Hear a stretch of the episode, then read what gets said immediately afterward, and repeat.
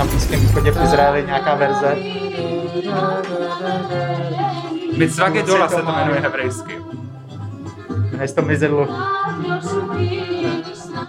Tak dobrý den, eh, já vás vítám u dalšího eh, podcastu Blue Monday, který, eh, jak jste slyšeli, teďka nezačínám tradičně písničkou od New Order, ale začal jsem to skladbou, která jsem nemizidlu, která v podstatě je typickou takovou jako folklorní písní středního východu a středozemí, říká se středozemí. A zároveň, zároveň to ale asi není ta verze, kterou budete znát. Ta verze, kterou budete znát, pokud jste ji slyšeli ve filmu, je tahle.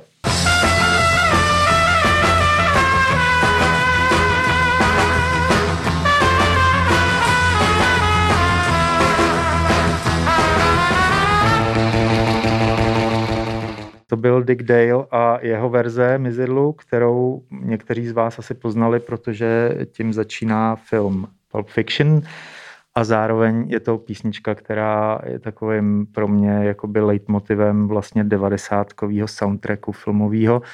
Čímž chci zároveň říct, že vlastně děláme speciální díl, který, ve kterým se budeme věnovat filmové hudbě a filmovým písničkám. A e, já jsem Míra Valeš a se mnou je tady dneska, e, jsou tady dva hosti, jako obvykle, je tady Monika Omerzu Midriaková. Ahoj. Alias Léto s Monikou, alias Monikino kino, kdysi dávno, která zároveň uh, se živí jako filmová hudebnice částečně, částečně střihačka a možná několik dalších profesí, to potom uvedeš na, na správnou míru. Správně. A zároveň je tady Šimon Holý, což je uh, taky muž mnoha profesí, uh, z nichž některé souvisí úzce s filmem a je to jak filmový režisér, tak občasný skladatel filmové hudby, moderátor, DJ a vlastně oba jsou taková Ester Krumbachová českého filmu, protože oba zvládají několik profesí najednou, možná aniž by chtěli, ale taková je dnešní realita. Takže možná řekněte jednu, dvě věty o sobě, čím byste se ještě definovali. Zapomněl jsem na něco? U mě určitě si na nič nezabudol, všetko si přesně povedal, je to krásné. Já taky nemám moc co dodat, jakože OnlyFans zatím nemám, kam bych to prolinkoval a vydělával v tom prekariátu. OnlyFans filmu? OnlyFans filmu ještě stále nemám, možná, ale tahle ta doba mě k tomu dostane ještě. Tak eh, já se, já se rovnou zeptám na jednu věc, která souvisí vlastně s filmem lehce a to je vlastně, že pro mě ten, pro mě Pulp Fiction byl jeden z těch filmů, který jsem viděl když mi bylo, odhaduju, asi tak 15 a pamatuju si, že jsem na tom byl ve filmovém klubu v Plzni a byl to vlastně film, kde, ze kterého jsem měl eh, jako hrozně až a jako adrenalinový zážitek. Hmm. Ale zároveň jsem později trošku pochopil, že vlastně eh, ten Tarantino tím nastartoval takovou jako docela dvojsečnou kulturu jako vlastně přehánění nebo takového jako téměř jako videoklipového prostě filmu, kde ta hudba dost často vlastně uh, jak to říct a, a říct to slušně, kde ta hudba v podstatě nějakým způsobem trošku jako markíruje ten děj a prostě to tak jako, když, když se zrovna nic neděje, tak to zaplácnem hudbou a vlastně jsou to takový jako efektní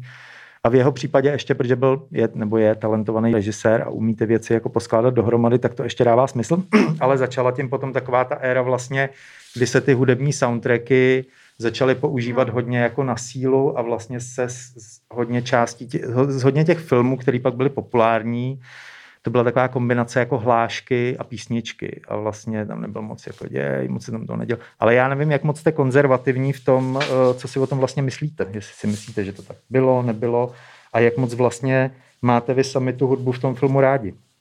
Já ono to, ono to prostě záleží podle mě na té kultuře, ze který ten film pochází. Já myslím, že vlastně jsou filmy jako v Japonsku, které jsou nadspaný hudbou 125-130 minut a vlastně to vždycky vezmu úplně v kuse dobře. A pak jsou filmy, kde mám pocit, že ticho, ticho léčí a je dobře, že tam není vůbec nic. A takže já se asi jako vůbec nevymezuju vůči těm jako Uh, hudba ano, hudba ne. Spíš si myslím, jestli má smysl a jestli je to nějaká součást toho jazyka toho filmu v té dané zemi. Nevím, jak to máš ty. Mm, no, jako souhlasím. Ak, akoby príde mi, že to nejak súvisí aj s tým, že či vlastne, ja mám, skôr mám rada, keď tá hudba je vlastne súčasťou toho filmu, že ako keby neoddeliteľná od toho filmu. Že keď sme dnes vyberali ako keby tie skladby um, do toho dnešného nášho pořadu, tak vlastne som často premýšľala, že tam chýba presne ten dialog, alebo že ja vlastne moc nepočúvam filmovú hudbu samostatne, že vlastne ju mám, um, že rada sa na ňu dívam v rámci tej scény. A, čiže asi je, asi je to prostě závislé na tom, aby ako by vždycky byla funkčná um, pre, tu danú, pre ten daný film, pre tu danú scénu. Takže hudba může ale... a nemusí být, ale záleží prostě na tom, záleží trošku na kontextu. Mm. Tak jdeme na uh, Moniky první pís, filmovou písničku, kterou má spojenou s dětstvím.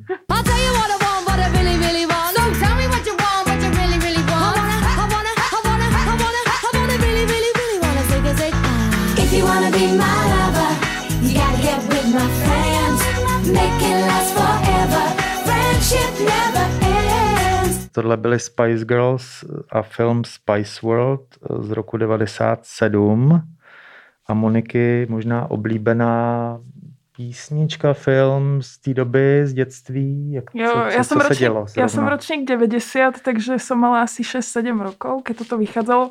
A byla to asi prvá kazeta, čo som mala, tak byl ich album. Uh, myslím, že se bylo Spice World. Spice World, ano. Ano. A uh, No, prostě to bylo nějak všade okolo mě, akoby uh, tato jedna kapela uh, v škole jsme se hrali jako... Um, no tak která, na... Spice, Girls, která Spice Girl si byla? Hádajte.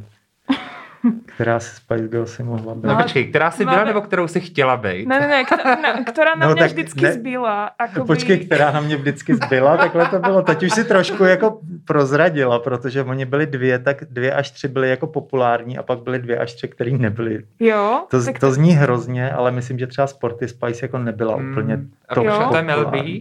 Mel B je Mel B. Sporty byla Mel C. Mel C. Ne, ne, to, to jsem nebyla, já jsem byla Viktoria.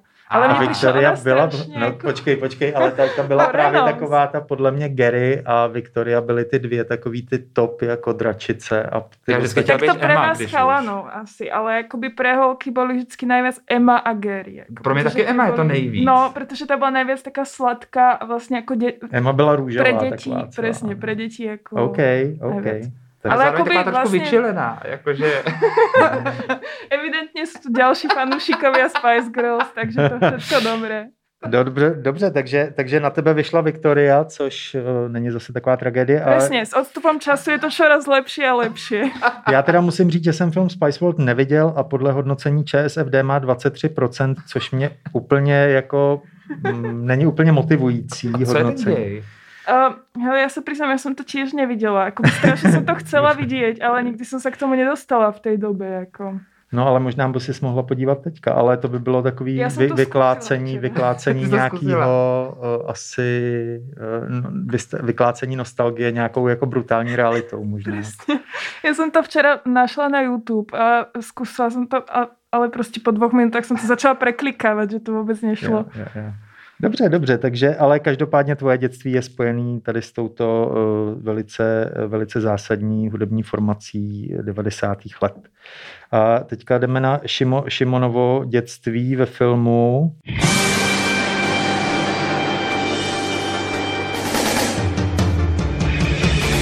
Já chtěl bych být ten nejlepší. To je jakoby česká verzia, jako začínali Pokémoni. Ano. To třeba já vůbec jsem, to jsem nikdy neslyšel do dneška, takže... Já jsem to pozerala, ale to si nepamětám. A, Vil, a Vilenčok dělal tu závěrečnou. To bylo úžasný kombo tyhle dva. Pokémonům rozumět a jejich sílu znát. Pokémon, to jsem já, můj osud nic nezmění. Takže to byla uh, skladba uh, k seriálu, který nevím ani odkud. Já, já teďka I k musím filmu. Říct, těch filmů je asi 25, tě, jako to neuvěřitelný to univerzum. Přímo šok, to je přímo šokující číslo. a uh, já vůbec nemám tušení, odkud to pochází, to je japonský? Je to, je to japonský, je to vlastně jako v tuhle chvíli dokonce ta nejvýdělečnější franšíza na světě. On to prý vydělává víc než Marvel.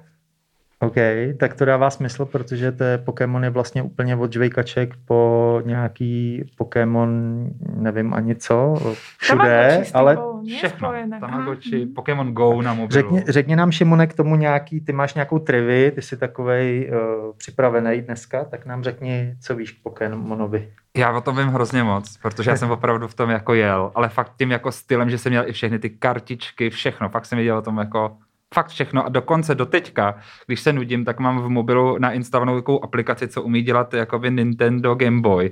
A hraju furt Pokémon Gold, protože prostě mě to baví. A teďka jsem viděl na Netflixu ty staré díly.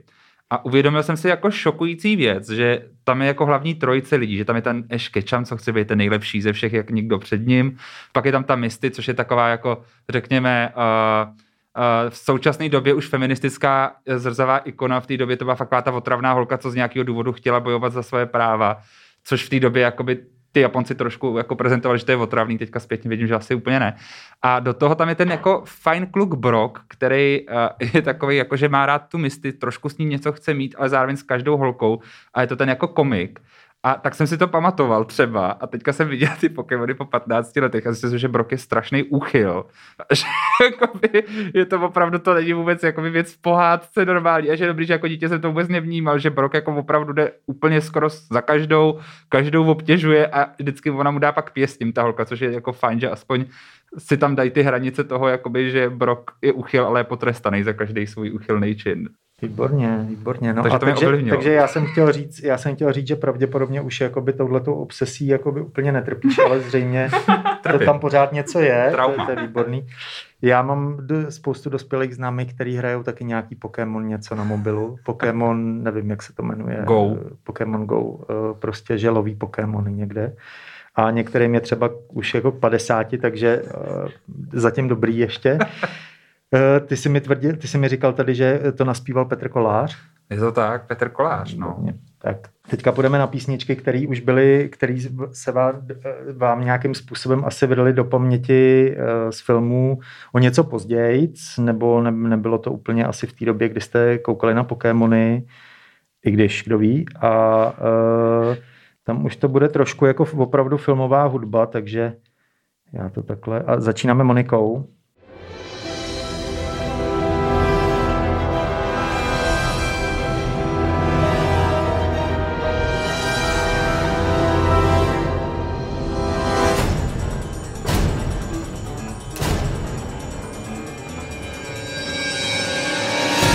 Tak to byl Moniky oblíbený soundtrack z doby, kdy byla o, o nějakou dobu starší a je to uh, soundtrack k filmu Matrix, který natočil uh, skladatel nebo napsal skladatel Don Davis, o kterém já, abych byl upřímný, nevím vůbec nic. A i když jsem ho teďka vlastně jako hledal, tak jsem zjistil, že uh, že dělal s Vachovskýma a mhm. vlastně to byl jediný jeho takový jako krok jako do té A kategorie, všechno ostatní byly takový jako docela zvláštní. Ještě robil Jurský park? Ale tam dělal trojku. nějakou předělávku jenom těch Williamsových, eh, to jo. jsem pochopil, že vlastně to nedělal on, že, že on jenom upravoval ty orchestra. Co, což nezní moc dobře, tak to možná, ale ono se to k tomu Donovi ale... Davisovi asi nedojde, o čem se teďka bavíme, tak snad ho to neurazí. Ja som, ja som ho tiež vlastne akoby nepoznala um, akoby v tom svojom dospeláckom živote uh, akoby ako skladateľa, ale vlastne tiež som potom spätne hľadala tie veci a v 80 myslím, že docela sa mu ešte darilo a podľa mňa v tom Hollywoode je to strašne drsné, že akoby že uh, jeden rok môžeš urobiť úplne obrovský film a za 5 rokov už o tebe vlastne nemusia vedieť. Ale O, pre mňa vlastne to nebolo tak strašne dávno potom, po těch Spice Girls. jo, no ale ho... čím, čím zrovna jakoby Matrix a tahle ta hudba tě jakoby zaujala? No ja, ja som mala asi 9 rokov, keď som to objavila prostě medzi prvými filmami, čo mi doniesol brat prostě z nejakých torrentov stiahnuté. A vlastne som sa včera na ten film znovu pozrela, keď som počula tú hudbu, ma to lákalo. A on je vlastně až od 16 rokov plus, uh, je ta hranice. No a to byl prvý film, že jsem vlastně ním byla tak strašně fascinovaná, že jsem ho pozerala furt stále dokola. Já jsem ho viděla vlastně třeba spomínám tak 30 krát alebo viac. Že úplně jsem se nějak dostala do toho filmu a jako keby nebylo to podľa mňa vedomé, že by som vedomé premýšľala nad tými prvkami toho filmu. Ale vlastne tam vo mne začala nejaká tá obsesia, že keď uvidím nejakú vec, čo sa mi strašne páči alebo ma fascinuje, tak vlastne si ju furt púšťam dokola, že mi to zostalo aj v hudbe, aj všade.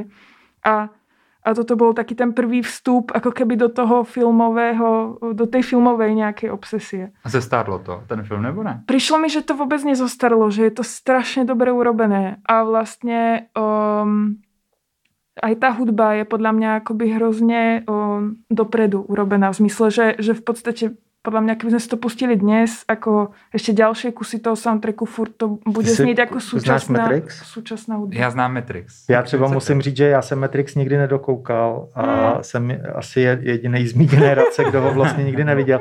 Ale zároveň já mám vůči Matrixu hrozně takovou jako morální výtku, protože si myslím, že Matrix prostě rozpoutal vlastně tu aktuál, nebo začal kdysi dávno, 20 let zpátky vlastně to takovou tu různý takový ty teo, různý ty jako spiklenecký teorie a tady tu kulturu toho, že jako existuje nějaká alternativní jako realita a oni jako to ví a oni s náma nějak manipulují a něco jako za tou naší realitou.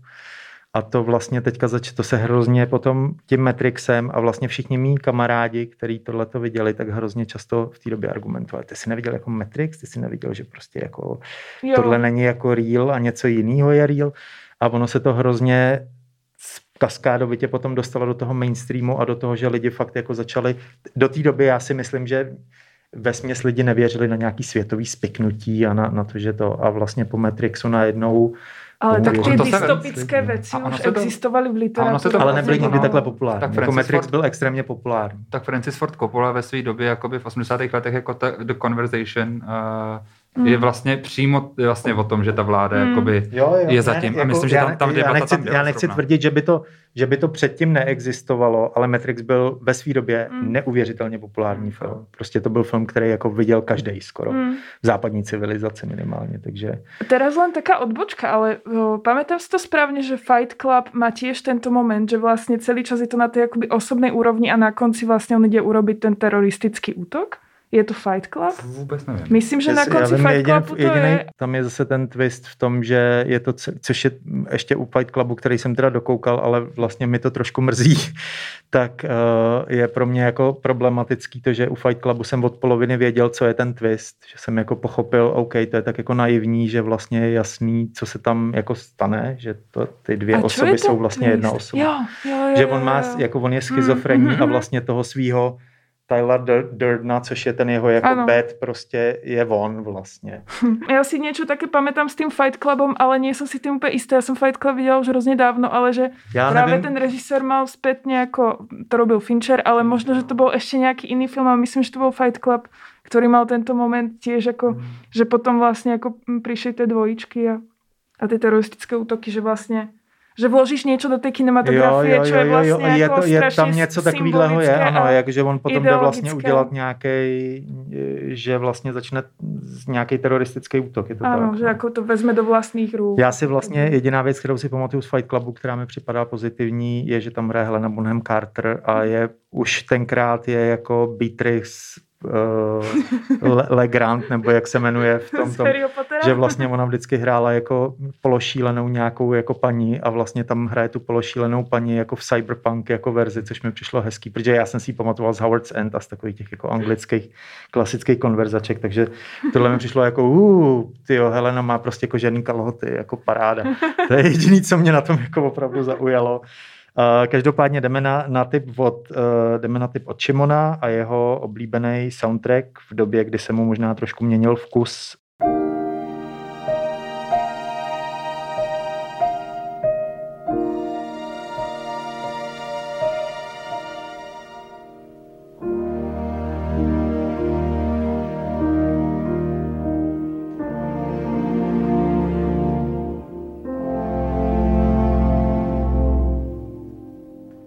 tohle, byl, eh, tohle byla ukázka z hudby k seriálu Lost, kterou složil Michael Giacchino. Giacchino. o kterým jsem si později zjistil, že e, se docela intenzivně věnuje vlastně mým hudbě k mým oblíbeným animovaným Pixarovkám. Hmm. A nejenom k tomu, on, on vlastně je teďka v současnosti jeden z těch asi jako nejvíc obsazovaných hudebních skladatelů v Hollywoodu. A tohle je jedna z těch jako prvních věcí, kterou dělal předtím. On předtím dělal už jenom takový jako malý věci a počítačové hry. Zrovna ten Ratatouille, který ty si zmiňoval předtím, než jsme nahrávali, tak ten dělal zrovna nějak jako v mezičase kolem té třetí, čtvrtý, pátý řadě Lostu.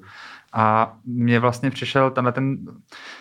Ono obecně si myslím, že se dost často zapomíná na to, že uh, jako tady se mluví hodně o té quality TV, o tom, jak to nastoupilo prostě v těch jako desátých letech a že tady předtím byly ty Twin Peaks a tím to tak jako docela končilo, ale jako za mě a bylo to původně i moje nějaký jako téma bakalářský práce, pak jsem se rozhodl, že to nechci dělat, protože to je věc jako na 100 stran, jen to jako nějak podložit, ale podle mě jakoby první quality TV v tom slova smyslu, co známe teďka, je právě Lost. A je to, je to strašně zajímavá záležitost, se kterou prostě tehdy Damon Lindelof a J.J. Abrams přišli. Zač- měl to vlastně nejdražší pilot v historii americké televize, uh, opravdu výbuch letadla, ty, ten díl stal 10 milionů dolarů, což v té době bylo jako úplně nemyslitelný.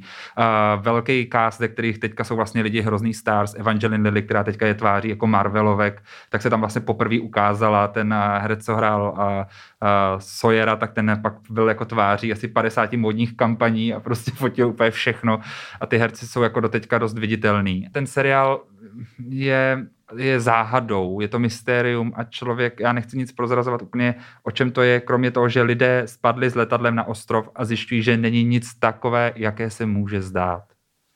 Takže to trošku... Já jsem si myslela, že to je z věznice, tak to je úplně jiný seriál. To je Prison Break. Prison Break, na který já teďka koukám poprvé v životě. Aha, okay. a, a tam musím říct, že uh, jsem malinko vlastně překvapený z toho, že je to trošilinku naivní. že to, jakože jsem čekal, že to bude, protože to má hrozně dobrý jako rating, tak jsem čekal, že to bude dobrý. A je to jako, je to, hezky se na to dívá, ale je to malinko, myslím, že už jsme dál jako v té hmm. seriálové tvorbě trošku, že už je tam těch 15 let nebo 16 let. Ale Lost je to, to vlastně je ten, to, ten, ten Lost, Lost je stejný období, to byly hmm. takový dva hlavní konkurenti v té době. Jo, jo. A právě, že Lost taky zestárl. Já jsem se teďka na to nedávno koukal na jednu epizodu a trošku mi to bolelo, když jsem se na to koukal, říkal, jo, už, už to jde jinak, ale myslím si, že to je fakt daný tou dobou, tím rozpočtem a vším. Jako ABC není HBO, to si prostě přiznejme a chirurgové by na HBO taky vypadali trošku jinak ale ten soundtrack je podle mě skvělý doteďka, ukázal totálně jeho kvality toho skladatele a on hlavně, eh, já jsem s ním četl rozhovor, co se týče toho soundtracku Lostu uh, dávno už. A co jsem si z toho pamatoval je, že on uh, se koukal na ten obraz a skládal živě na klavír a vlastně hnedka na první dobrou vlastně chytil, co je ten feeling a rozhodl se, že všechny další řady vlastně pojede stejně a že už jenom bude dodělávat ty orchestrace těch houslí a všech těch jakoby smyčců a dechů, co tam má, jakože jich je tam hodně ale co je důležité na, na tady tom celém, a to mi přijde hodně zajímavý v rámci té jako teorie, řekněme, televizní filmové hudby nebo televizní hudby. A to je to, že Lost přišel s takovou jako novátorskou věcí, kterou tehdy v Americe jako hrozně byla kritizovaná, nenáviděná, dokonce na Zlatých globech byl o tom sketch nebo na Emmy, že Lost přišel s osmi vteřinovou znělkou, která je jenom ambientní šum a tehdy to strašně lidi rozezlilo, protože byli zvyklí na dlouhý znělky, na ty melodie, na ty písničky a Lost udělal jako totálně jako šok a přišla jenom typoška, bílá, Lost a do toho jenom úú, konec. A byl to hrozně jako co to je, jako jak si můžou dovolit zničit znělky. A opravdu Lost vlastně odstartoval jako konec znělek pro seriály. Hmm. Takže už žádný čas odskočit si pro kafe. Přesně tak, čaj. skončilo to. No tak ten zase přišel potom se streamováním, což je úplně ideální, protože si můžeš dojít normálně i vyčurat, protože prostě si to stopneš. E, já teda musím říct, že vlastně jako za, za seriály ještě, když, jsme, když jste zmínil Twin Peaks, tak Twin Peaks nezestárlo a přestože vzniklo někdy v roce 89 a nezestárnul ani soundtrack, který si tady teda dneska nepustíme, ale jinak vlastně doporučuju jak seriál, původní, teda ten první, tak, eh, tak soundtrack, protože v oboje si myslím, že vlastně jsem viděl asi tři roky zpátky znova po x letech a vlastně jsem zjistil, že ten seriál je úplně skvělý.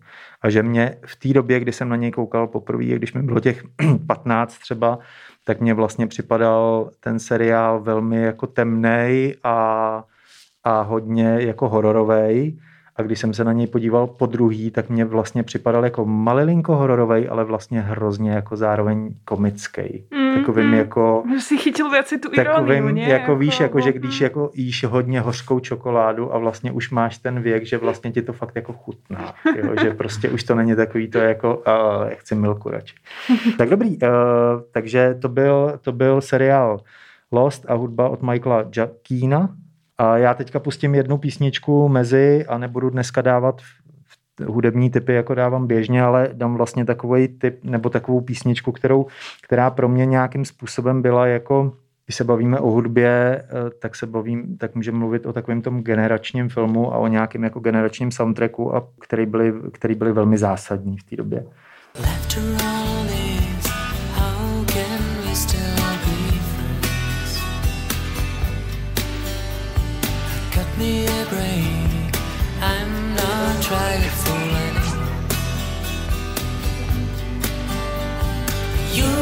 Ale mě to, hro, já to hrozně poznám, ale nevím si to spojit. No je to česká kapela, ne? Tak já vás nechám hádat. Ty No počkej, tak je to, je to, če- je to český? Je to český, je to No, no, český, no. 90. je to velmi, velmi generačně Tak to- takový jeden z těch filmů, který byl, jako, který byl velmi generační, což Jako, si říkal správně, byli samotáři. Buď to budou v 90. Om Square nebo Color Factory, to jsou dvě jediné věci, které to můžou být. No ale No, jaký ale film podle mě je to jakoby hřebejk a je to... Ježišmarja. to, to ne, ne, dobře, v 90. tak- to nemůže, tam jsou pelíš, Ne? tam jsou no, pelíšky, pelíšky jsem Job. ale že Tak je to, je to David Ondříček a film Šeptej z roku jo, 94 no, a je to z kapela Color Factory, Mm. Jasně. která byla původně Sebastians a Om Square z části, nebo tak nějak, myslím, že Sebastians a tak To je dále. to, kde Pejsek, Pejsek vidí pak barevně a černobíle, to je ten film, že jo? Ne, ne. Není? V jakém filmu to je? V jakém filmu to je, jak je v Roxy a vidí barevně? Uh, tak to vůbec netuším. No počkej, to je ještě... Jako jestli, jestli myslíš, že ten pejsek je Tatiana Wilhelmová, tak jo. Tam Ta je- tam vidí velmi barevně po tom, co si vezme nějaký drogy, Ano, ano. ale neříkej pejsek. Počkejte, a tam je není, to a také tam není pes. ze začátku. Je, je, je, muž, je tam, Tam je možná podle mě nějaká fakt for s tím, že scéna pes začne je, vidět no. barevně a že to je ten gag na to. Že něco jako sežere nějakou drogu No, nebo něco. podle mě je, fakt je to možný, že to tam je. Nicméně, bylo strašně důležité, OK, Eh, dávám... je to- je to vlastně- Naspět je, t- eh, je, to, je to film z roku asi 94 nebo 95. Je to film, který pro lidi z mojí generace kolem teďka asi 40 byl velmi zásadní v tom smyslu, že poprvé ukázal vlastně jako životní styl lidí v 90. letech, taneční kluby, chození ven, drogy a uh, taky nějakou jakoby gay erotickou nebo gay jakoby linku v tom, i když, i když byla velmi jako zmatená a vlastně nedávala úplně smysl. A to vlastně hrál Honza Muchov tehda. Honza Muchov hrál zmateného vlastně uh, bisexuála, kterého až Tatiana Wilhelmová jako vrátí zpátky mezi heterosexuály tím, že se s ním vyspí. To si můžeme bavit o tom, jestli to tak jako úplně funguje, tyhle věci. Já si myslím, že možná ne a možná to ani David Ondříček v té době nevěděl, jak to funguje. Ale eh, každopádně to byl jako velmi silný generační film pro mě. Já jsem v té době vlastně viděl eh, koncert té kapely vlastně někde v nějakém kině na premiéře a vlastně mi to připadalo hrozně jako cool a Čímž se dostáváme na to, jestli máte vy pocit, že vy máte jako generační. Nemusíme se teďka bavit úplně jako o, hud, o, o hudbě v tom, v tom filmu, ale jestli vaše generace má ten jako nějaký klíčový generační film. Já si myslím, že to je těžký poznat. A mal by být teďka, jako, prepáč, ale- mal by být československý, alebo, alebo jako může být cokoliv. čokoľvek. cokoliv. Já si třeba v českém si myslím, že generace nade mnou měla vysloveně, a nevím, jestli to ty lidi viděli, protože ty čísla to neříkají, ale myslím si, že Zoufalci vlastně byli jako opravdu dobře postavený generační film o generaci nade mě. Že jakoby mám pocit, že Jitka Rudolfová tam nějak jakoby se dostala k, vlastně k té logice té generace a vzala vlastně hodně nových herců, kteří se díky tomu proslavili a jakoby byli vidět, že jakoby Simona Babčáková, Vašek Neužil, všichni vlastně byli dost mladí a začínali s tímhle filmem a byl to takový jako film, který dal tu jednu Jana Plotková jako vlastně jako tu novou generaci těch herců. Teďka úplně to tady podle mě není, ale mám pocit, že se to jako rodí a připravuje a dělá se na A mezinárodně? mě. A mezinárodně si myslím, že eh, je velká, podle mě hodně zajímavý to, jak se vlastně ty komunity začaly mnohem víc ještě dělit, že už neexistuje něco jako, jako jedna generace, ale jsou to fakt jako komunitní, jakoby nějaký kruhy. A myslím, že třeba v té queer komunitě byl takovýhle generační film fakt Život Adel. Mám pocit, že to byl takový ten film, který jako v jednu chvíli jsem měl pocit, že, jako, že je všude, nebo jakoby teďka Call Me By Your Name, jako z ničeho nic, jako by bylo hmm. to jako ten generační queer film, který vlastně jakoby jede ten jako doják, který jako vlastně potom nabere ty Oscary a na tom Instagramu vlastně vidíte lidi do teďka, který používají jako meme z těch filmů. Ale je to, je to jako film, protože já, ber, já považuji gener, za generační film ne něco, co jako objektivně hodnotí, že, na to, že to hodně s lidma rezonuje, ale s tebou osobně to rezonuje. Jakože ty vnitřně prostě si řekneš, to, tohle, tomuhle absolutně jako rozumím, nebo to je můj jako no, pocit. Já to třeba s Call Me By Your Name měl, jo? to kompletně, tak protože vlastně jakoby, tam třeba fakt je takový to téma jako judaismus a homosexualita, což je přesně jako téma jako moje dlouho a věnu tomu jako teďka přesně připravu jeden film na tohle téma a věděl jsem, že tohle je přesně to, co jako znám, jako naprosto jako dobře. Nevím, jako, co, jako jestli ty jsi měla nějaký film, na který jsi jako napojila.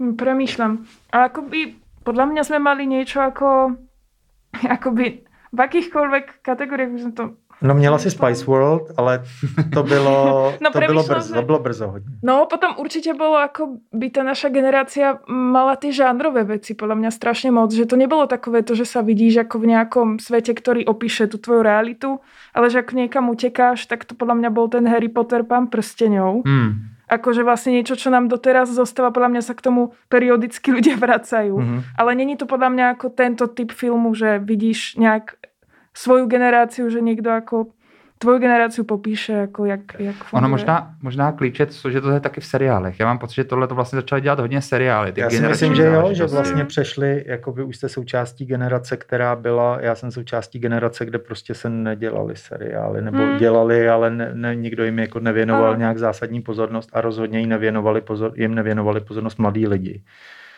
Uh, protože bylo velmi jako anti-sexy, jako sedět někde v pátek večer doma. Pokud jste nekoukali na Twin Peaks, což byla podle mě jediná výjimka, uh, tak prostě lidi chodili daleko víc ven a vlastně se série se moc netoť. Pro tu generaci se jako podle mě Teďka moc fakt má člověk Girls, Fleabag, Looking, tam jako člověk jako může vybírat jo, jako to je insecure. Asi, to je daleko víc vlastně to, s čím můžeš jako říct, že asi ta generace souzní než konkrétní film. No. Asi hej, nič, nič iné. Podľa mňa doma ma napadne hrozně moc filmů. tak jo, takže uh, jdeme, jdeme dál a jdeme na filmovou písničku, která vám z nějakého důvodu zvedá náladu a máte ji rádi a musím říct, že u Moniky to není úplně překvapení. Shit, je to.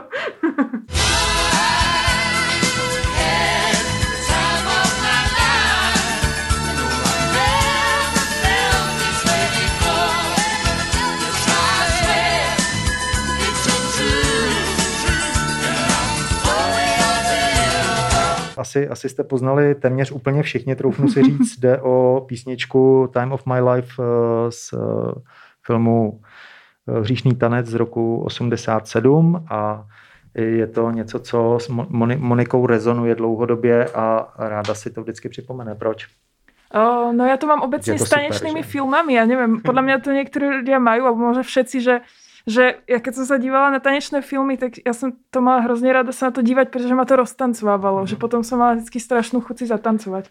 No a toto je taký ako prototyp toho filmu, ktorý ma vždycky roztancoval. A ako ja som celé detstvo tancovala, tak práve preto som môže mala rada tento typ filmov, kde sa človek zamiluje ako do toho tanca. A mhm. vlastne sa od, a akoby znamená to pre neho nejakú slobodu, pretože to som vlastne akoby s tým tancom cítila aj u seba. Takže môže, to je môj generačný film. Máte to tiež, Máš, že vás roztancovali já, já mám, filmy? Já mám, já mám obecně jako hrozně moc, uh, v lockdownu jsem přišel na to, že mám zjevně nějaký jako uh, nestárnoucí smysl jako pro uh, rytmus nebo prostě nutnost jako tancovat, takže mě bohužel roztancovávají jako je mnohem jednodušší filmy prostě než, než filmy, teda jednodušší věci než filmy, takže mě fakt jako roztancuje prostě, když slyším track z rádia a pak, se, pak jako vlastně chci prostě fakt jako tancovat, ale nemám kde v tenhle moment, už asi rok, takže uh, se mi stává to, že třeba skončím u kamarádů na nějaký jako mini party, kde jsme, kde je nás čtyři nebo pět a je, má to být celý o tom, že se tam sejdeme a dáme si láhev vína, ale skončí to tak, že já tancuju v kuchyni, s puštěnýma jako sluchátkama a vlastně jako se nechci družit vůbec s někým.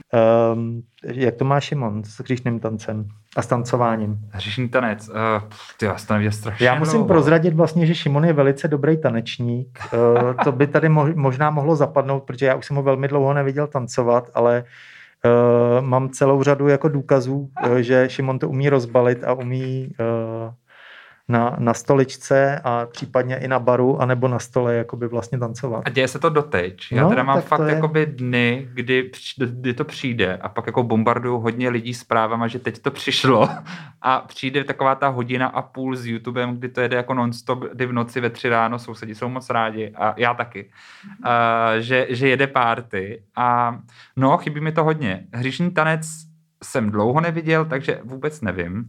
A vlastně tady ty otázky, když jsme dostali tady to, co nám udělá takhle dobrou náladu, tak a, jsem právě přemýšlel o nějaký osmdesátkový věci, že hříšní tanec mi tam taky vlastně napadl a říkal jsem si, že to není to, co bych si pustil.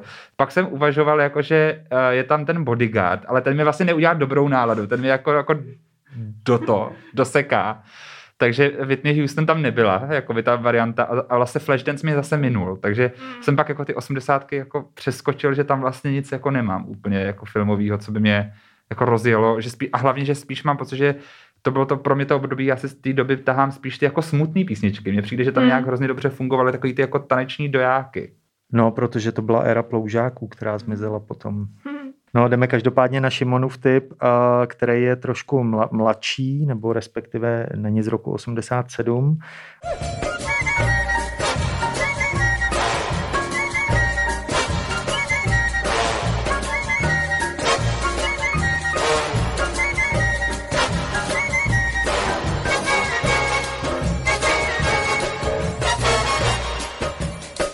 Já jenom stručně řeknu, že se jedná o skladbu, která doprovázela film Austin Powers, nebo byla to trilogie? A nebo byla to trilogie a mě teďka Míro došlo konečně, proč jsem si vybral ten song. Já jsem věděl, Tak že nám to vzadu teďka řekni a řekni nám rovnou ještě, kdo ho složil. Quincy a... Jones, známý producent eh, thrilleru Michael Jacksona, známý producent obecně taky otec Rashidy Jones, herečky, kterou může na, můžete znát uh, z různých filmů, třeba z toho nového filmu Sofie Coppoli. A, a já, já, jsem celou si říkal, že mám s tím filmem hrozně spětá, s tady tou melodií spjatou jako dobrou Což je náladu. skvělý film, by the way. Já jsem to ještě neviděl, takže to já nevím.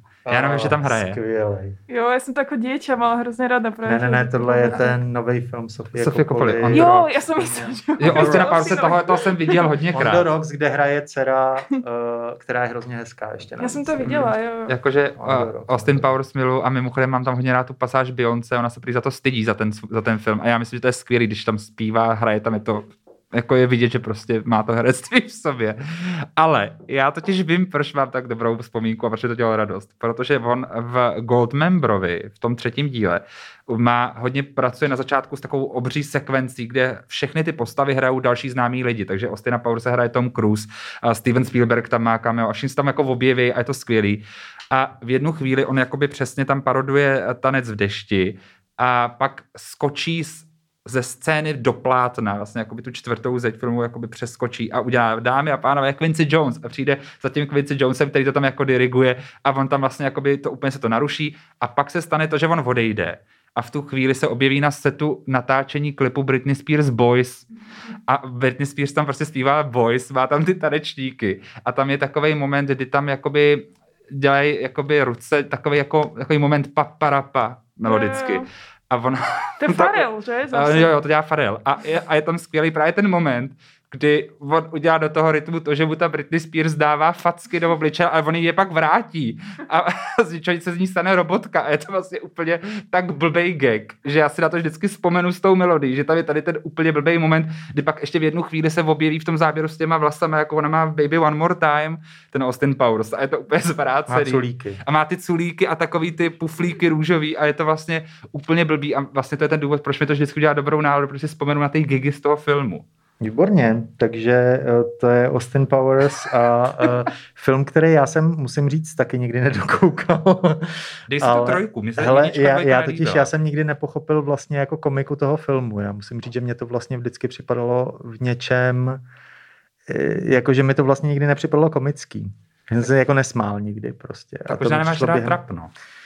mně vlastně přišlo, že, že totiž ten Austin Powers byl jako vlastně docela jako chytrej. Já nemám rád chytrej humor. Já nemám rád Petra Zelenku a nemám rád jako eh, což je ten čes, já nevím, jestli s tím souhlasíš, ale to je ta definice toho jako českého chytrýho humoru. Já se fakt jako u toho nesměju, já se fakt směju u blbých věcí. A, nebo se směju u Saši Baron, Barona Kohena, protože to je vlastně přesně taková ta Takový to, že, jako, že to je trapný, ale zároveň to není blbý. No, je to jedno, ale mám rád Adama Sandlera, takže když jako na, na mě trapno, tak já fakt chci jako Big, Big Daddy, nebo jak se to jmenuje, nebo prostě jeden z tady těch filmů jako úplně blbých z devadesátek. A to se směju, jako na hlas. Hmm. Ale Austin Powers je na mě takový jako bezpečný. Takový, Ten je hrozně pre děti, nie? Jako já si to pamätám z dětstva, Austin že sa mi to páčilo, no. Akože to bol Ja. takový hrozně jednoduchý ten humor, ale vlastně takový pre děti, jako... že A to zároveň jsou tam ne? ty jsi špion, který mě vojel. Středně pro děti. Uh, no možná, já, já vlastně nevím, pro koho to je, no. A taky říká, že, že šukadelický, bych jenom připomněl.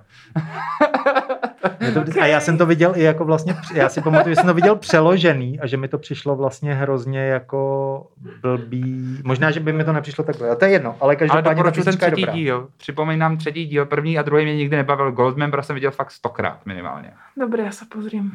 No a my jdeme každopádně, já tady mám ještě mezi tím jeden generační hudební typ, eh, což vlastně navazuje na, na, na ten první typ, který byl český, tak tenhle je mezinárodní.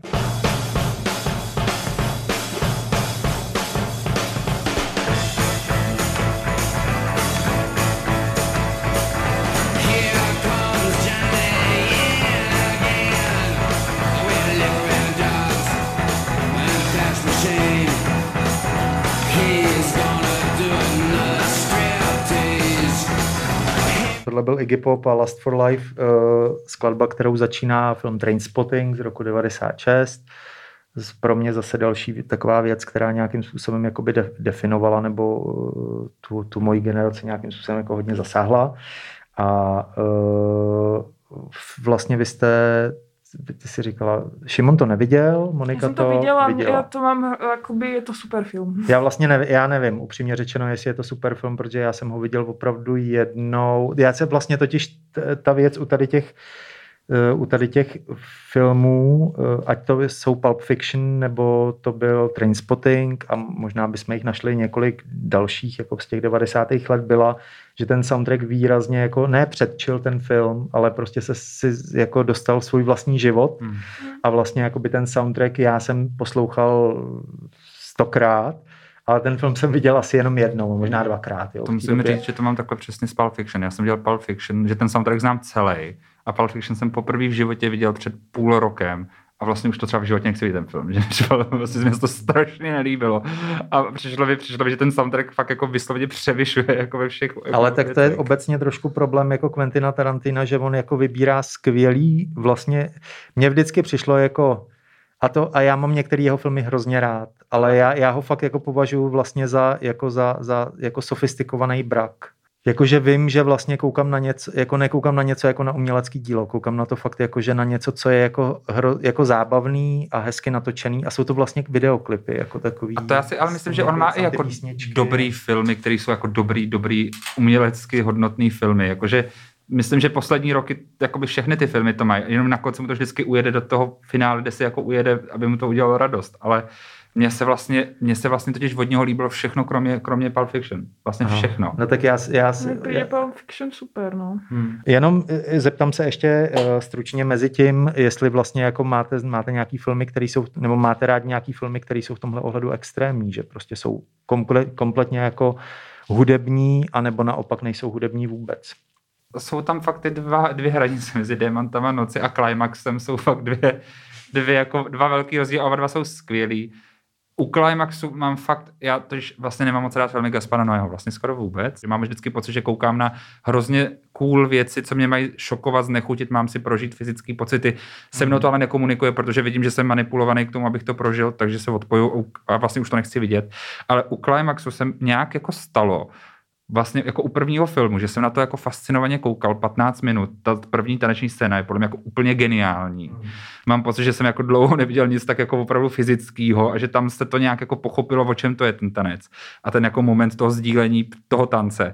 A vlastně jsem pak už i dožil si celý to jako všechno nechutný, co si mám jako prožít tradičně a už mi to ani nevadilo.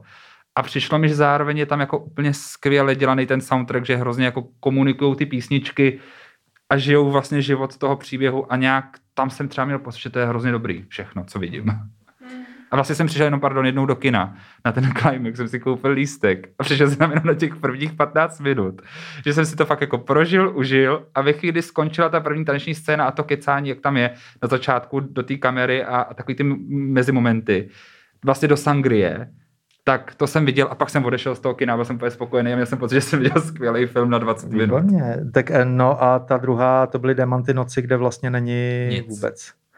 No já mám totiž, já jsem si vzpomněl, než jsem sem šel, tak jsem si vzpomněl na jeden film, kde vlastně, eh, a myslím, že jsme o tom někdy dokonce i mluvili, který pro mě jako vlastně je skvělá ukázka toho, jak jako vlastně hudba v tom filmu být nemusí a když tam jako je a použije se dobře, tak vlastně působí hrozně jako silně a to je dva dny a jedna noc.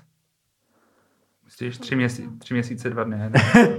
Nebo myslíš že- Darde, Dardeny? Dardeny, myslím, Jo. kde je vlastně jedna písnička. A Hmm. Marion Cotillard. Za, celou, je- za, cel, za, celý, za celý ten film je tam vlastně jedna písnička a ta písnička působí vlastně, protože tam vlastně jinak není vůbec žádná hudba, tak ta písnička jako působí vlastně uh, v momentě, kdy si tam, a ta písnička je tam jako daná tím způsobem, že není vlastně vkomponovaná do toho filmu, ale že si pustí písničku prostě v nějaký moment ta, ta dvojice těch lidí eh, jako v autě, když někam jedou a vlastně najednou je tam, tam hraje vlastně ta hudba a působí to vlastně hrozně jako silně, protože prostě je tam té hudby hrozně málo. Jo, takže to Mě je... to, mě to ještě připomnělo je- jednu situaci z Varského festivalu a tím se ještě znova omlouvám tady vlastně Janě Patočkový, kterou všichni známe, teda tady má i jakoby ten vývařovnový Le, podcast. legendární. legendární žena, protože prostě ve, na festivalu ve Varech byl takový portugalský film, a myslím, že se to jmenovalo Cena za, cena za, za moc, něco takového. Ne, to, ne, no továr, továrna, továrna, no už nevím, byl to portugalský tříhodinový film a ná, na, náš znávěr se režisér Tomáš Palíček mi ten film doporučil, protože řekl, že se tam nic, nic, nic neděje, ale je to zábavný a pak přijde muzikálová scéna a ta je, ta je geniální. A já jsem na to tu Janu natáhl a já jsem v životě neviděl se tak trápit u toho filmu. Dvě a, dvě, dvě a půl hodiny se řeší jenom filozofie a Nietzsche. Aby pak přišla ta muzikálová scéna po těch dvou a půl hodinách jenom mluvení a ničeho. A ta trvá třeba tři minuty a byla úplně skvělá. A pak už ten film zase pokračuje další půl hodinu v mluvení. A to mi taky přišlo jako docela radikální přístup k tomu, jak tu hudbu použít a zachránit toho diváka v tom sále, protože chtějí vidět tu Jako muzikálovou od scénu. smrti, jo. Ale ak to ako vydržia tu, Pokud to... ten čas predtým. Ja neviem, tak mňa napadá teraz Mika Levy a Under the Skin, ak ste to videli. Hmm. Že je vlastne jo, jo, ako jo. Hm. uh, hrozně výrazná hudba a vlastně jako mě teda přijde To bylo strašně zvukový, ne? spojená. Tam nebyla jako... moc hudba, to byly takový zvuky, ne? No, je to, je to hudba, je to jako... Ne, No, no, no, no, no, ale, ale je to akoby, um, že som si to spätne pamätala, že je tam tej hudby strašne moc. A minule som sa na to dívala a vlastne tam tej hudby vôbec nie je tak veľa, ale vlastne je tak pre mňa výrazná, ale akoby, že je spätá s tým filmom, ako extrémne s tou postavou hlavnou, Jo, s tej jo, Scarlett jo. Johansson, ktorú hrá Scarlett Johansson. Uh, a vlastne že, že je to tam teraz úplne perfektne urobené a, a príde mi úplne klamlivé to, koľko tam toho je, že tam je toho mnoho menej, než sa mi zdalo. No. no. že to bylo výrazné. My teďka si dáme pokračování a to budou uh, hudební soundtracky, který považujete za to vůbec jakoby nejlepší, co vzniklo a začneme opět.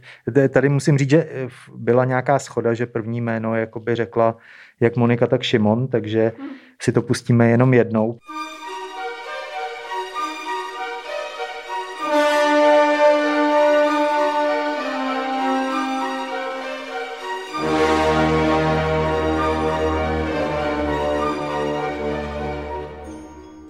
Teď jsme poslouchali uh, soundtrack uh, k filmu Vertigo nebo Závrať od uh, Freda Hitchcocka a uh, skladatelem je Bernard Herrmann, což jsou, je vlastně um, skladatel, který ho zmiňoval jak Šimon, tak, tak Monika, skladatel téměř všech Hitchcockových filmů a téměř, dá se říct, že vlastně žádných jiných filmů, což je docela škoda, protože se vlastně, mám pocit, No, on se stal takovou legendou a pak vlastně oni se v jeden moment se nějak, um, to ich tvůrčí duo se rozpustilo trošku, ale potom pracoval třeba na Scorseseho filme Taxi Car, Taxi Driver. Tarantino si ho vzal do Kill Billu, ten, ten No, hlavní to, tým. a to už nežil, ale vlastně No, použil nějakou jeho hudbu, kterou, kterou zložil. hmm, hmm, hmm. Ještě z něčeho jiného, no. Ale jako by byl... A jeho, pro, proč ho teda považuji za tak zásadního? Zkus nám to popsat. To jsme se tu právě bavili už aj počas té pesničky. Je to akoby v něčem dost těžké asi vysvětlit, ale já myslím, že je to taký prvý uh, veľký skladateľ toho Hollywoodu, ktorý spolu s Hitchcockom vlastne dokázali vytvoriť um, akoby hrozně presvedčivú náladu toho filmu.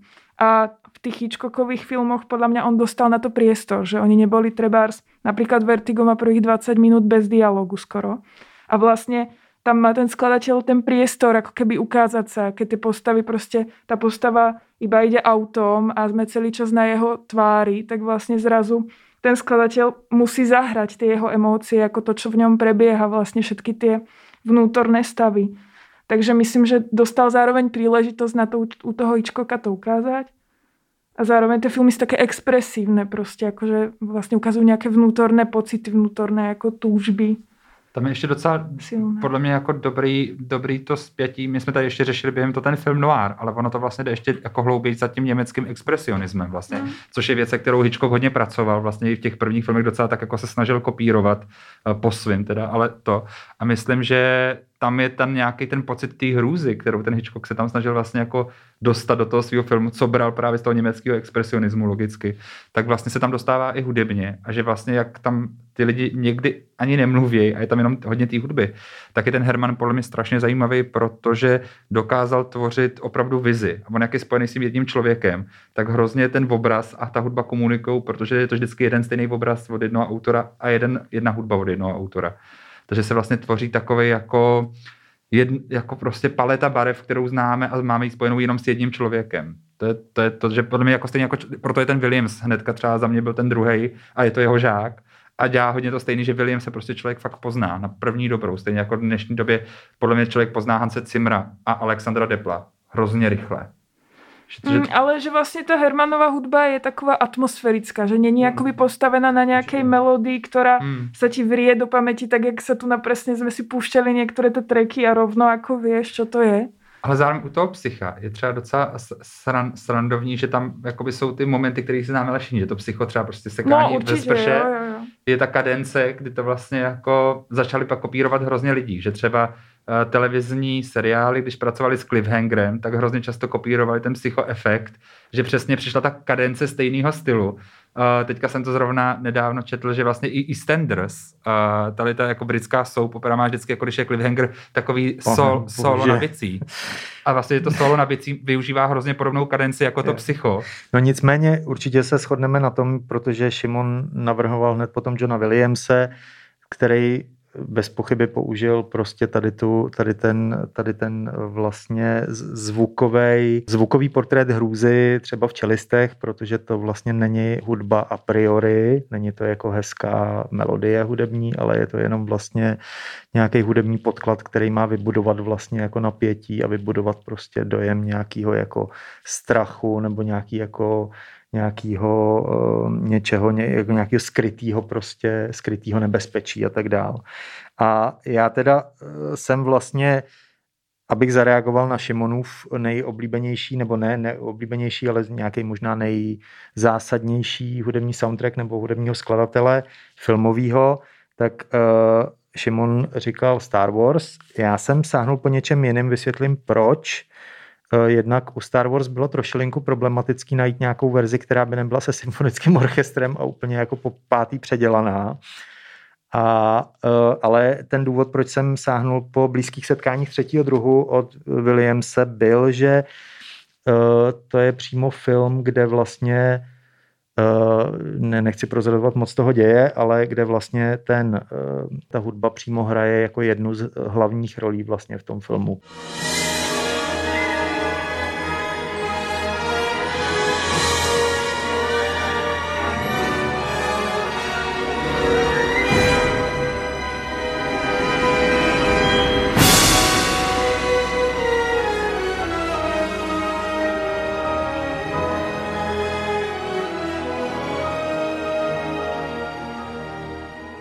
Tak to, to byla jenom ukázka. Samozřejmě ten, v tom soundtracku je ta písnička potom, s, nebo ta, ten hudební, jakoby ta hudební segmence s, taky s filharmonickým orchestrem a tak dál.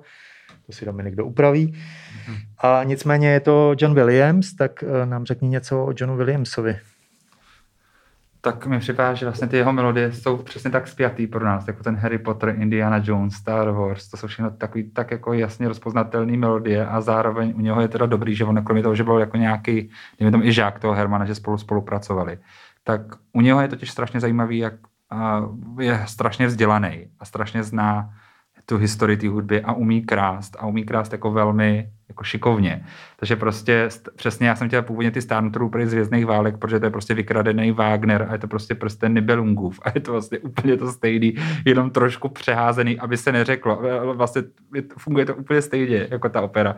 Ale právě protože pochopil, že přesně prostě Nibelungův je opera, Star Wars jsou hvězdná opera, pojďme krát z tohohle. A on vždycky jako správně vlastně pochopí, co ten příběh je a odkud může brát inspiraci z toho, co už vzniknutý bylo a zároveň to udělat tak, aby to nebylo jakoby, aby to bylo něčím nový. A to je podle mě strašně jako vlastně zajímavý u něho a má prostě hrozný ucho pro melodie, že ty lidi prostě znají ty melodie. To je jako málo kdo to umí jako vybudovat melodii, kterou člověk zná. Je to pravda, no, je to pravda. Já jsem si vždycky myslel, že je trošku hrubozrnej, ale uh, pak jsem zjistil, že je hrubozrnej jenom v té první části té své kariéry, kdy podle mě byly, ne, nebyly úplně dobrý symfonický orchestry, se kterými se dalo asi nahrávat.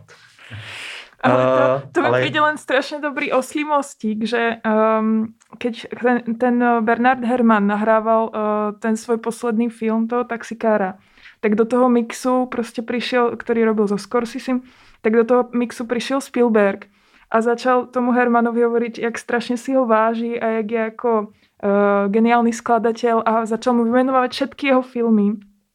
A na čož mu ten Herman povedal, tak prečo furt uh, robíš tie veci ako s Johnom? Takže to, uh, prečo nedáš prácu mne? A toho tak jako docela zostudilo, alebo jak to nazvat, prostě se cítil asi blbě. A tak mu tu práci nedal. on potom umřel. Ale on umřel už v roce 75, potom takže to musel být určitě nějaký jenom tak jako druhý, třetí film Stevena Spielberga v té době, takže to možná by mu tu práci dal, ale už jako už, už se k tomu nedošlo.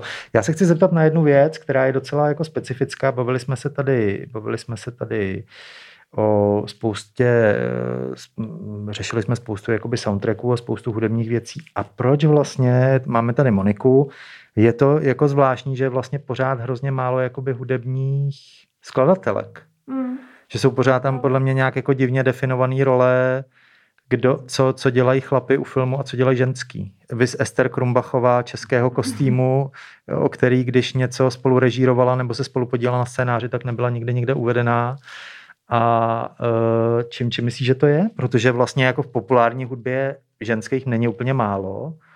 Mm. To je hmm. taková jako zvlá, zvláštní úzus. A zase to není úplně jako kamera, kde třeba člověk tahá těžkou techniku, takže do nějaké doby prostě fungoval takový jako kameraman má být chlap, protože prostě tahá těžkou kameru. Jasně. O, no, je to otázka, asi je to komplexné hrozně, ale akoby tiež de, ako definitívne si to všímam, definitívne to cítim, ale akože mm, že tam skoro není tých žien, ale tak myslím, že sa to pomaly začína meniť, že vlastne minulý rok vyhrala Oscara Hildur Gudnadottir, no, Mika Levy práve dostala pred pár rokmi cenu za to Under the Skin, no, európsku cenu. A Teďka dostala i Grammy vlastně ta Hilda za toho Jokera. Jo, super. No, mm, akoby ja myslím, že postupne sa to začína vlastne meniť, ale asi, to, asi tým, že Ale Grammy teda dostal téměř každý. Já jsem zjistil, že No. Grammy jako se uděluje v tolika jako různých kategoriích, Ano, že, ano. že jsem No. vlastně nedokázal dočíst celý ten seznam. Asi je to strašne ťažké povedať akoby teraz za minútu, ako prečo, si, prečo to tak je. Je to, ale... zvla- je to jenom jako zvláštní, A- protože Je to, je to zaujímavé. No. hypoteticky, když si vezme, že existuje jakoby kolik existuje písničkářek a zpěvaček, ale myslím... jako žen, který prostě se věnují hudbě, že prostě do toho filmu buď nejdou, anebo je tam nechtějí pustit. Nebo Uh, prostě, prácu to ti je- niekto musí dať, takže vlastne ako keby musí, ty uh, v te, vlastne ako, ako písničkář si vlastne tú prácu urobíš sám a buď s tým potom prerazíš alebo nie, ale vlastne ty sám si tú prácu zadávaš, ale vlastne u toho filmu pracuješ s tým veľkým kolektívom a s nejakým obrovským rozpočtom, proste takže sa tie role rozdávajú ľuďom, ktorí už sú nejakým spôsobom buď zavedení, alebo všetci začínajú.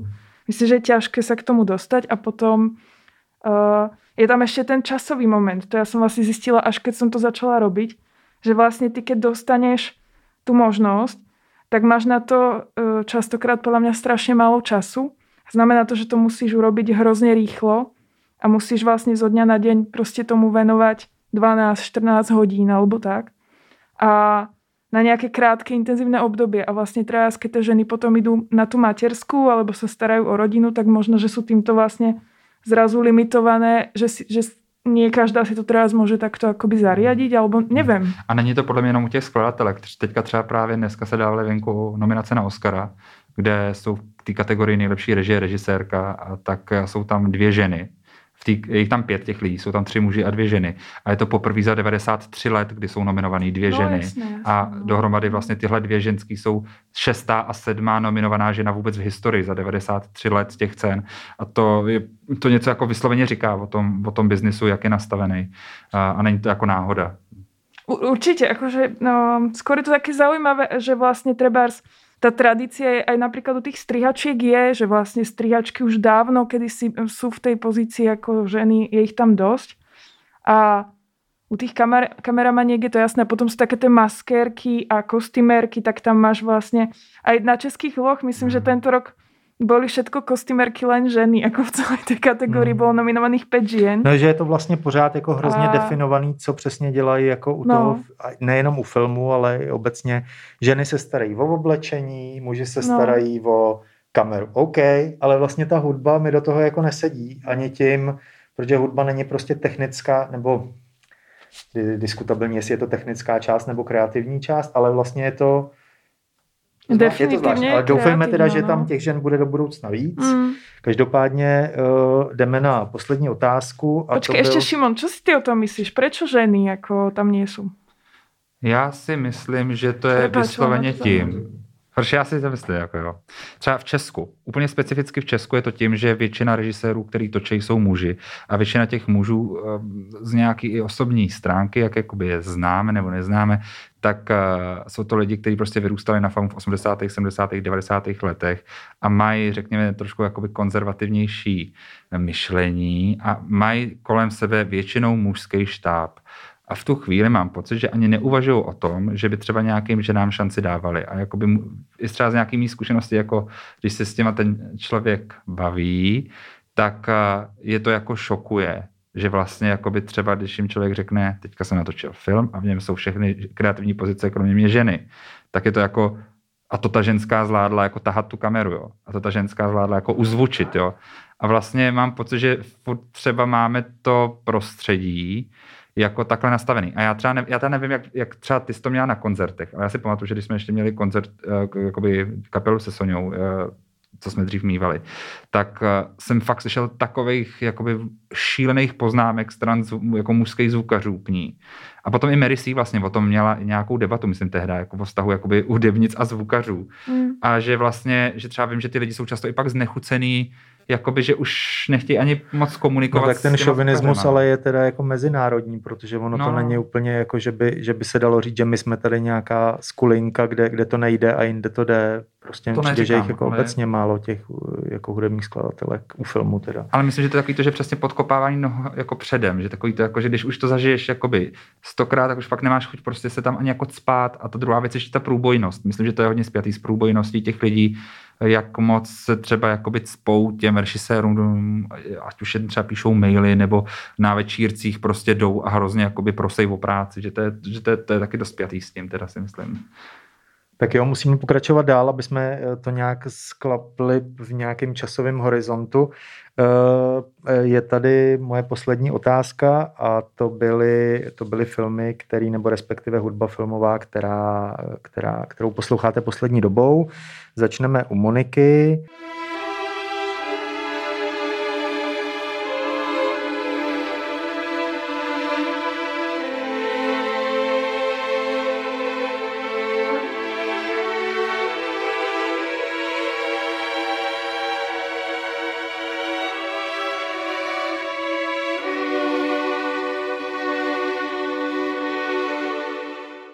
Byl Johnny Greenwood, jinak asi nevím, jestli je současně ještě v Radiohead, je, Je, současně je. v Radiohead, a zároveň hudební skladatel, eh, který pracuje převážně vlastně, nebo dělal téměř všechny filmy P.T. Andersona, Mhm. jestli se Paula nepletu. Thomasa Andersona vlastně od nějakého roku 2008 asi. No, asi nějaké Až na filmy krev. předtím. Jo, od až na krev, myslím, že začali No, spolu. no, no, no.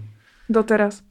No ja som mala veľkú, akoby veľké nutkanie dať ho, vôbec jeho dať ako na tú predošlú kategóriu tých ako najzásadnejších um, skladateľov alebo najzásadnejších soundtrackov, pretože mne sa na ňom strašne páči, jak dokáže ako keby pre každý ten film znovu od začiatku vybrať vlastne ako čo je pre Jenom najlepšie. ještě řeknu, ako, o, čo je o pre co šlo, šlo, šlo o film Najvýraznějším. přízraků, se to jmenuje Áno, česky. áno, v, č- v češtine. Což- O, a toto je v niečom ako takový ne, nenápadnejší soundtrack. Napríklad to až na krev je ako viacej Jo, taký jo, ako jo. výrazný, veľký soundtrack, krásny.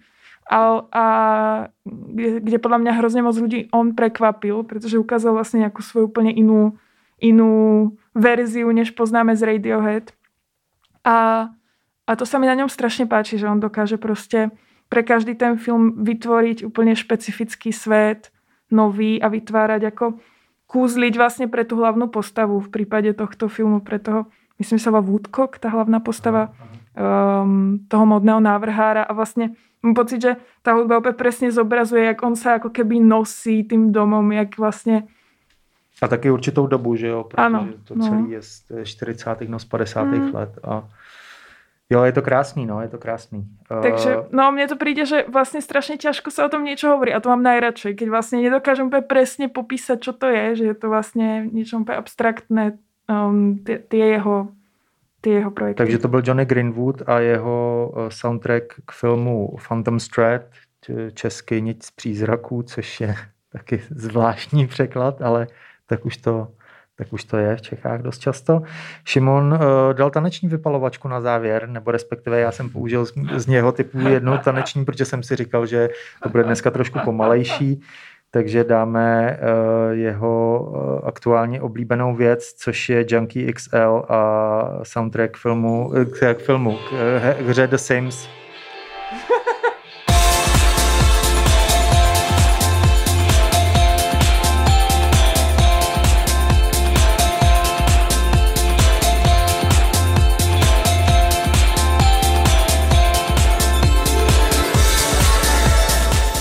To byl Junkie XL a eh, producent a hudebník eh, elektronické hudby a soundtrack eh, k počítačové hře, je to počítačová tak. hra The Sims 2 a Šimon má mnoho k tomu informací.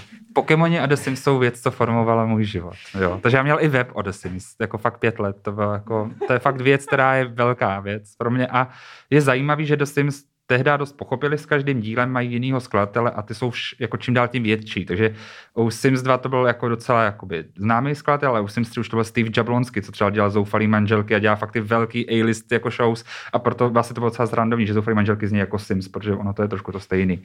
A teďka zase, teďka zase má to jako velký, velký, vel, velký skladatele ta čtyřka. Ale tahle ta dvojka uh, měla Ona, ta hra má prostě, je klasická hra, pak má datadisky, ty rozšíření, které jsou vždycky o tom, že třeba v Sims 2 se přidalo, že nově můžete mít obchod, nebo nově můžete mít zvířata. A tady ten specifický soundtrack se mi teďka hrozně vrátil nějak do hlavy, protože jsem ho našel doma starý CDčko nebo DVDčko, když jsem si kupoval ještě Sims 2 a rozšíření Noční život.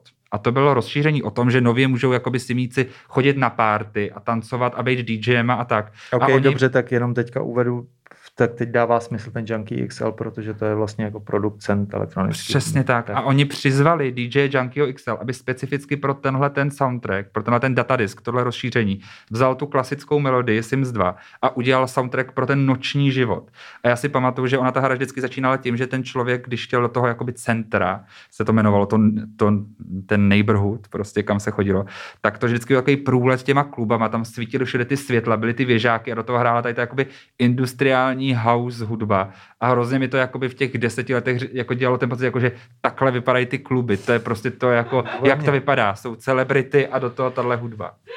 A možná, že tak skutečně ty kluby v Americe vypadají. Já myslím, že kluby ve Spojených státech jsou výrazně jako odlišný od toho, jak vypadá třeba Berghain v Berlíně. No určitě, tohle je hlavně taková ta jako fakt estetika roku 2005, jakože tohle byla ta jako fakt ta cool klubová hudba, ten Junkie XL, který teďka zrovna ale dělá uh, filmový soundtracky, viděl jsem, že dělal Alitu, uh, bojového anděla a že vlastně dělá teďka tady ty velký, fakt high, jako velkorozpočtové věci. Tak jo, takže Junkie XL se tím pádem přes Sims vypracoval někam dál.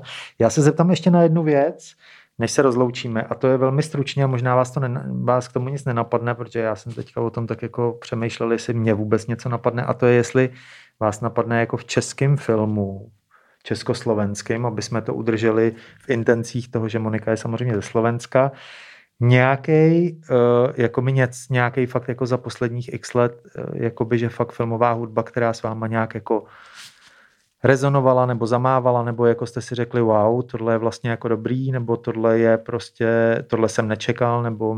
To je ten for, já tady schválně teďka přidám vlastně tu skladatelku, protože zrovna, jestli jako já žiju teďka nějakým jako soundtrackem, který mě zaujal za poslední rok a že jsem si říkal, wow, tyjo, tohle to je zajímavý a v tom filmu hrozně funkční. A tak to je Eliška Cílková, co udělala soundtrack v dokumentu Nová šichta. Je to, je, prostě, je to Eliška, Eliška má to štěstí, že kromě toho, že je jako nesporně extrémně talentovaná hudebnice a taky to studovala nejenom v Česku, ale i v zahraničí, tak že taky studovala na dokumentu na FAMu a že je vidět, že v tu chvíli zvládá nejenom jakoby chápat ty konstrukce klasické písně a klasické jako stavby, ty jako klasické hudby, ale zároveň taky chápe, co potřebuje film dramaturgicky. A myslím, že je to úplně jako neuvěřitelný soundtrack, že, že ta, pro mě to je na poměry čes, český filmový hudby něco jako hrozně specifického. Není to jako nějaká základní melodie, kterou si člověk bude pamatovat. Není to jako nějaký jakože 450 smyčců a dechů a všeho. Ale je to tak hrozně funkční a atmosférický, že když člověk zavře oči a poslouchá jenom 15 minut, tak prostě jakoby je v nějakém světě. A je to, je, je to podle mě člověk, který ho je, je jako dobrý sledovat do budoucna rozhodně, tak. nejenom jako film. Řekni nám ještě jednou, co, kdo to byl a jaký, jaký, o jaký dokument se jedná? Eliška Cílková, snímek Nová šicht, šicht, šichta? Shift New Shift, takže nová šichta New Shift. OK, dobře, dobře. A kdy to vyšlo? Ona to aj režírovala? Uh, on režíroval to Jindra Andrš. Aha. On za to dostal i cenu filmové kritiky za objev roku uh, letos. A Eliška Cílková ještě právě dělala Pripyat Pino, Piano. Uh, zase, tady zase ona byla nominována na Český holva. A vyšlo to vlastně to vyšlo, dejme tomu, 2021, 2020. Ono, jak je to díky té koroně složitý pojmenovat, co je premiéra, tak nějak v tady těch letech. No, ja som, uh, mňa iba napadá film, ktorý by som chcela vidieť, ktorý som premeškala a to je vlastne Křížáček mm. a k němu vlastně filmová hudba od uh, manželů Havlových, ktorí mhm. vlastne za něho dostali aj Českého lva. A by the way, vlastne je to ako keby prvá žena, ktorá v Čechách dostala Českého lva za hudbu okay. filmovú. Tak to by som si chcela vypočuť, pretože to je môj rest, že vlastne mm, som to nepočula Ten ešte, ale myslím si, že to může být zaujímavé. A nejsou mimochodem ty dvě hudby úplně daleko od sebe, když jsme u toho, že vlastně ty varhany jsou tam jako spojující téma. Mm-hmm. Tak jo, mě vlastně jediný jediný soundtrack, který mě napad, že si dokážu vybavit, a musím říct, že jsem si teďka nehledal, kdo vlastně k tomu dělal hudbu, od těch 90. let je uh, návrat idiota od Saši Gedeona. Hmm. Protože tam je takový, tam jsou takový jako rozvrzaný housličky a ta hudba je jako je asi na úrovni Johna Williamse v tom smyslu, že když ji jednou, dvakrát slyšíte, tak si ji jako zapamatujete a dokážete potom jako by rozeznat.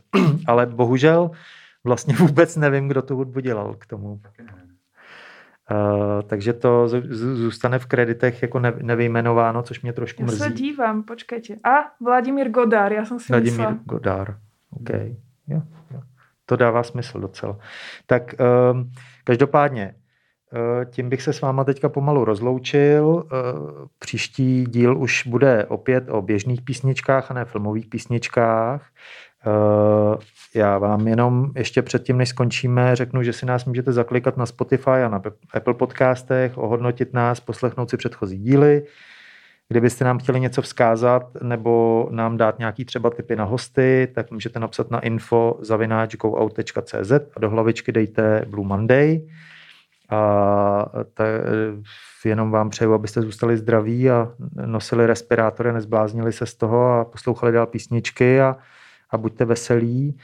A děkuju Šimonovi a Monice za to, že tady se mnou dneska byli.